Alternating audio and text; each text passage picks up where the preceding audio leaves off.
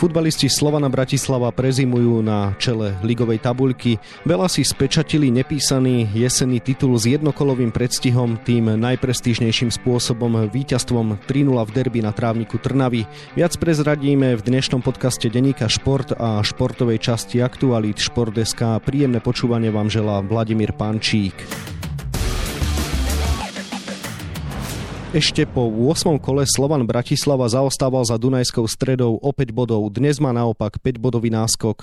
V derby na trávniku Trnavy podal úradujúci šampión absolútne dominantný výkon.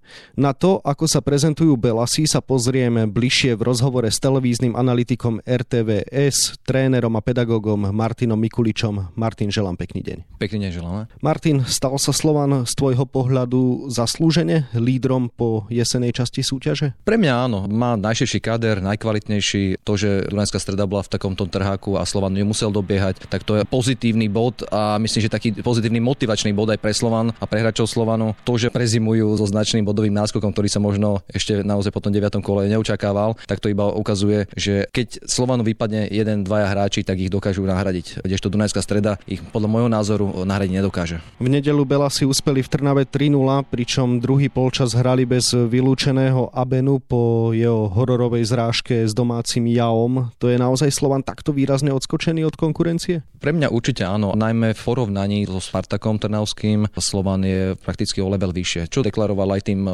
kolovým rozdielom a momentálne asi v klasickom slovenskom derby ako nemá konkurenciu, čo vlastne dokazuje aj už neviem koľko zápasov neporaziteľnosť Slovanu Bratislava. Či hra Slovan, keď to poviem tak polovicu zápasu o desiatich, tak to momentálne nehrá až takú veľkú rolu. Odskočím na chvíľu od témy, pristavím sa pri tej zrážke Aben scénu s Jaom, ty si zažil asi 15 rokov profesionálnej kariéry, hrával si na rôznych úrovniach. Zažil si niekedy niečo takéto? Raz ešte so starou Petržalkou sme zažili, kedy sa vlastne takisto hlavami zrazili hráči a ono to pôsobí aj veľmi negatívne na celkový priebeh toho zápasu. Predsa len nie všetci hráči to zvládnu aj po tej psychickej stránke, keď vidia svojho dobrého kamaráta na zemi ležať v bezvedomí. Sú to samozrejme, že devastačné následky alebo zranenie. Otrasie to človekom, otrasie to určite aj družstvom a mne ľahké nastúpiť opäť do toho zápasu. Čiže zažil som si to na vlastnej koži a nie je to veľmi príjemné. Áno, Jao má vážne poranenia tváre, bude musieť podstúpiť operáciu, takže nič príjemné, ale vráťme sa späť k téme. Bela si boli v úvode sezóny pod palbou kritiky, nedarilo sa im, nevyzeralo to dobre herne, vypadli v druhom predkole Európskej ligy s fínskym Kuopiom a to už po príchode nového trénera Darka Milaniča. Zlepšil sa odvtedy Slovan? Ten hlavný argument odvolania Jana Kozaka, mladšieho, bol ten, že vlastne ten herný prejav nebol atraktívny, že jednoducho chceli by to oživiť a viac menej nejakú novú motiváciu, nový vietor do kabíny. Darko Milanič nepriesol tento vietor. V hre Slovana Bratislava zatiaľ ako ja osobne nevidím žiaden progres. Hrajú prakticky úplne rovnakým systémom, rovnaký štýl hry. Nenastalo tam vlastne ani nejaká obmena hrácka. Naozaj nejaká zmena tam nenastala. Či už v tom hernom prejave alebo takej nejakej výsledkovej časti. Na čo musí teda najmä tréner Darko Milanič pracovať, aby sa to zlepšilo? Je to o motivácii samotných hráčov. Niekedy ten tréner by mal mať tú schopnosť vyhecovať hráčov k tým maximálnym výkonom. Teraz v zápase proti Trnave hráči si siahli na dno síl, ale bolo to vlastne v rámci len toho, že hrali o jedného mene. Ja by som ich chcel vidieť možno aj takto hrať alebo s takým možno nasadením hrať v plnom počte. A ideálne by to bolo naozaj ako v tých zápasoch, keď sme boli svetkami ešte minulú sezónu, keď hrali v Európskej lige. Tie zápasy proti Bešiktašu či proti Brage alebo Wolverhamptonu boli naozaj tie zápasy, v ktorých išli na dno svojich síl, ale takto by mali pristupovať v každom zápase. Samozrejme, že je to ťažšie, keď nastupujete proti družstvám, ktoré sú tradičné v našej lige. S niektorými sa stretnete viackrát do roka a už tam tá motivácia nie je na takej veľkej úrovni. Ale jednoducho vy by ste ako hlavný tréner mali vedieť vymačkať z tých hráčov to, na čo majú. Áno, Slovan Bratislava sa až tak nezlepšil, ale Dunajská streda v závere tohto roka stratila dých. Myslíš si, že ešte môže zmazať odstup na lídra? Zmazať vždy môže, ale Dunajská streda má jediný problém v tom, že nemá ten hrácky kader taký široký. Sme to videli vlastne v tých zápasoch, kedy im chýbali paradoxne nie ofenzívni hráči, ale krajní obrancovia, či už je to Davis alebo Blackman, kedy ich Dunajská streda nedokázala plnohodnotne nahradiť. A ako náhle príde ešte k nejakej ďalšej absencii, najmä na tej stredovej osi v podobe Kalmara Baliča, tak jednoducho nemajú adekvátnu náhradu. A v tých zápasoch ťahajú za kratší koniec častokrát. Spomenul si, že to boli obrancovia obrancovia Davis a Blackman, ktorí výrazne chýbali Dunajskej strede, ale nemáš pocit, že paradoxne preto, čo oni dávajú ofenzíve? Samozrejme, preto som aj sa tak na tom pozastavil, lebo sú to extrémne ofenzívni hráči, sú to takí tí moderní krajní obrancovia, tie ich hrácké úlohy majú výrazne ofenzívny charakter. To je ich najväčšia devíza a ťažko hľadať náhradu za takýchto hráčov, ktorí dokážu dať či už finálnu prihrávku alebo vyriešiť e, situáciu pred pokutovým územím jeden proti jednému. Každopádne Dunajská streda má ešte polovicu sezóny na to, aby to Manko zmazala. Čo musí klub urobiť v zime, aby bol viac konkurencie schopný, ako bol teraz na jeseň, hoci sa už posunul napríklad v porovnaní s predošlými sezónami? Tam je vidno ten progres, majú takú tú svoju tvár, aby dokázali v dlhodobejšom horizonte konkurovať Bratislavskému Slovanu, tak musia zvýšiť konkurenciu na týchto kľúčových postoch, kde vlastne v tých zápasoch mali problém. A sú to jednoznačne vlastne tie kraje obrany, ale aj ten kreator celej hry, keď napríklad Balič chýbal, tak už Žolt Kalmar bol častokrát odrezaný a už tá náhrada nebola taká adekvátna. Čiže zvýšiť konkurenciu na jednotlivých postoch. Inak povedané, Dunajská streda musí investovať do posil. Presne tak. Je to o tých nevyhnutných investíciách, aby ste sa posunuli vlastne ešte o krok vpred. Možno by stačilo zainvestovať do jedného hráča kvalitného, ktorý by posunul a stiahol možno ešte k tým lepším výkonom aj tých ostatných hráčov. Najdu sa hlasy, ktoré tvrdia, že Dunajská streda hrá lepší a atraktívnejší futbal, že má lepšie prepracovaný systém. Čo si z jej hry môže teda zobrať Slovan? Nestával by som to možno do takejto roviny. Slovan má svoju tvár zase. Má svoju kvalitu svojich hráčov, svojich špecifických hráčov, ktorí sú zaujímaví. Samozrejme, ten potenciál v Slovane je, len no treba z tých hráčov dostať. A myslím, že hráči Slovanu si ešte nesiahli na svoje dno, ale myslím, že Slovanisti potrebujú mať vyslovene taký ten stimul od divákov, ale to v najbližšej dobe určite nemáme nejakú možnosť dosiahnuť, takže Slovanisti sa musia možno tak automotivačne nejak nastaviť a sa snažiť o to, aby podali ten herný výkon práve v tom momente, ktorý je daný, čiže v tom zápase. Čakať stále na nejaký ďalší a stále si ospravedlňovať, že však dobre vyhrali sme. Samozrejme, že tri body v tabulke sú, ale musia vlastne dať aj taký ten impuls tomu divákovi, ktorý je momentálne za televíznou obrazovkou, aby sa tešili tí ľudia, že keď už sa otvoria tribúny, tak aby som bol hneď ten prvý v rade a čakal vlastne, kedy sa dostanem na tú tribúnu a budem ich pozbudzovať. Koho ty dnes vnímaš ako lídrov Slovana Bratislava naopak, ktorí sú tí hráči, ako si spomenul, čo si nesiahli na dno svojich síl a mali by zabrať? Ja určite očakávam oveľa viacej od Čavriča. Hráč, ktorý má podľa mňa európske parametre, len častokrát je zrejme, že nevie to ako keby zo seba dostať. Samozrejme, že aj má tam adekvátnu konkurenciu, čiže určite to nedovolí zaspať na nejakých Vavrinoch. Holman podával také výkony, on vie dať finálnu prihrávku, ale musí pridať napríklad zase defenzíve. Vyváženosť ofenzívy a defenzívy v súčasnom futbale je extrémne dôležitá. Možno som teraz vyťahol iba tak e, náhodne týchto dvoch hráčov, ale každý jeden z nich podľa mňa má naviac a určite by to mal zo seba dostať, aby sa posunul aj osobnostne, ale aj aby mohol posunúť Slovan. Kto sú teda tí lídry, ktorých by si naopak pochválil?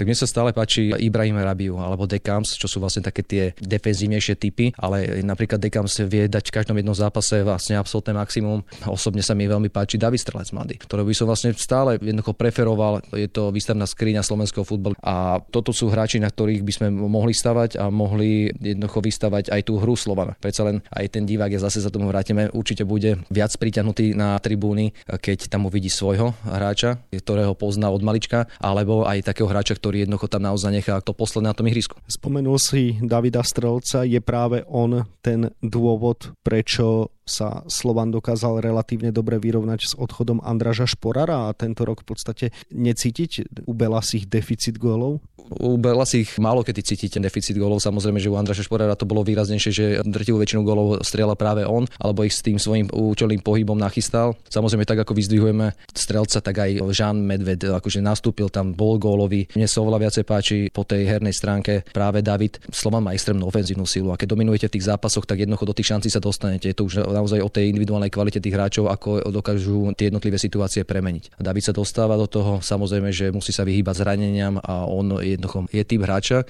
ktorý má takúto svoju vnútornú motiváciu, že chce niečo dokázať. To vidíte v každom jednom rozhovore, ktorý on dá.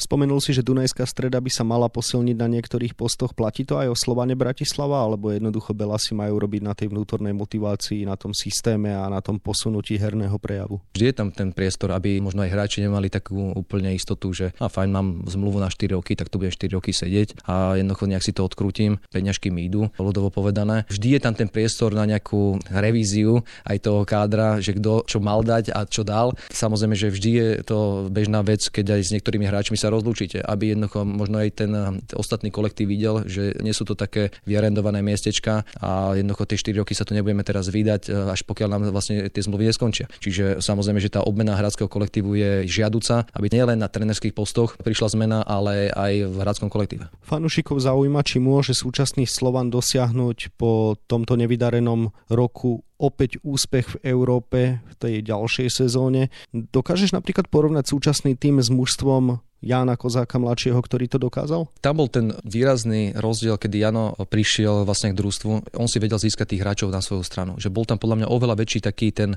vplyv takého kamarátstva. To bolo vidno, keď som spomenul aj toho Čavriča. Keď išiel vlastne nastupoval na ihrisko, tak Jano ho objal. Bola tam taká, taká osobná dôvera, aspoň v tom úvode. Neviem, ako sa to potom vyvrobilo neskôr. Dokázal si tých hráčov získať na svoju stranu. Dokázal ich presvedčiť, strhnúť a presvedčiť o tej svojej, či už hernej filozofii alebo o tej svojej pravde. Zase každý tréner to dáva inak najavo a inak preferuje vlastne tú komunikáciu s jednotlivými hráčmi, ale tu vidím e, najmä taký ten rozdiel medzi nástupom jedného trénera a druhého trénera. Keď porovnávame Darka Milaniča s Janom Kozakom, tak Jano mal výrazne taký väčší vplyv v tých úvodných mesiacoch na hru Slovana ako práve Darko Milanič. V predošlých dvoch sezónach Slovanu absolútne nikto nekonkuroval. Bude sa karta postupne otáčať? Veríš, že DAC a Žilina robia kroky k tomu, aby sa im to podarilo, keď aj nie možno ešte v tomto ročníku, ale určite v tom nasledujúcom? Áno, aj Dunajská streda sa stále približuje. Po tých mini krôčikoch idú stále dopredu a dopredu. A myslím, že aj majiteľ DAC Oskar Viladi je jednoducho uvedomelý človek. Zainvestovali do veľmi kvalitného trénera, do akadémie. Čiže je tam veľký potenciál. Podľa mňa čím ďalej, tak tým viacej bude musieť pracovať aj Slovan, aby si udržal tento náskok, ale momentálne ešte jednotlivé družstva nedosahujú práve túto kvalitu. Žilina zase pracuje s extrémne mladým družstvom. Tie výkyvy v tých herných výkonoch sú naozaj častokrát väčšie. Momentálne sa nie sú na takej lepšej vlne, ale od tých mladých hráčov jednoducho to je z toho hľadiska, že nemajú sa prakticky od koho učiť od tých nejakých vyslovene, že starších hráčov, čo by tam absentuje, že dokupí tam naozaj dvoch, troch silnejších, skúsenejších hráčov, od ktorých by sa mohli oprieť práve tí mladí hráči, z ktorých by mohli ťažiť. Ale tá filozofia je asi zrejme položená trošku niekde inde práve v Žiline. Blíži sa koniec koronovej jesenej časti, bolo to bez fanúšikov, ale chvala Bohu sa to aspoň plnohodnotne dohrá. Aké pocity z toho celého máš, či už z úrovne, atmosféry a podobne? Tak atmosféra bez divákov je katastrofálna, pretože jednoducho hrá sa to samozrejme, že pre divákov a môžete robiť hociaké iniciatívy, online prenosy, ale nikdy nebude tá konfrontácia s tým divákom na takej úrovni. S tým nič nerobíme, jednoducho situácia je taká, aká je a samozrejme, že niektoré tie zápasy by úplne inak vyzerali pred viacero tisíc divákov divákmi ako pred eh, prázdnym publikom. Veľmi dúfam a prajem si, aby sa v skorej budúcnosti vrátili ľudia na štadióny, aby sa ten futbal mal pre koho hrať, lebo ten prenos energií medzi divákmi a hráčmi je potreba a práve možno, že aj niekedy tá absentujúca kvalita v tých zápasoch by bola vynahrádzaná práve tým úsilím, ktorý vlastne prinesú tí diváci na tých hráčov. To boli posledné slova televízneho analytika RTVS, trénera, pedagóga, bývalého útočníka Martina Mikuliča, ktorému ďakujem za rozhovor a želám ešte pekný deň. Ďakujem za pozvanie, pekný deň prajem. Našej futbalovej lige sa samozrejme venujeme viac na webe Športdeska a takisto aj v denníku Šport, v ktorom dnes nájdete aj tieto témy. Naša lyžiarská hviezda Petra Vlhová nemá za sebou dobrý deň. Prvýkrát v tejto sezóne nedokončila preteky. Brankár Slovana Bratislava Dominik Rajf o víťazstve v derby, strážca Dunajsko-stredskej svetine Martin Jedlička o trojzápasovej sérii bez víťazstva. Mal hrať v kanadskej juniorskej súťaži, ale pre pandemické opatrenia v zámorí nakoniec od marca neabsolvoval súťažný zápas. Napriek tomu sa útočník Matej Kašlík dostal do ušej dominácie na juniorský svetový šampionát v hokeji v Edmontone. V Liptovskom Mikuláši sa pustili do rekonštrukcie vodnoslalomárskeho kanála. Dá sa očakávať, že tento úspešný šport nám bude naďalej voziť medaily z vrcholných podujatí. No a na 24 stranách je toho samozrejme oveľa viac. Scenár dnešného podcastu sme naplnili, zostáva nám sa už iba rozlúčiť. Od mikrofónu želá všetkým ešte pekný deň Vladimír Pančík.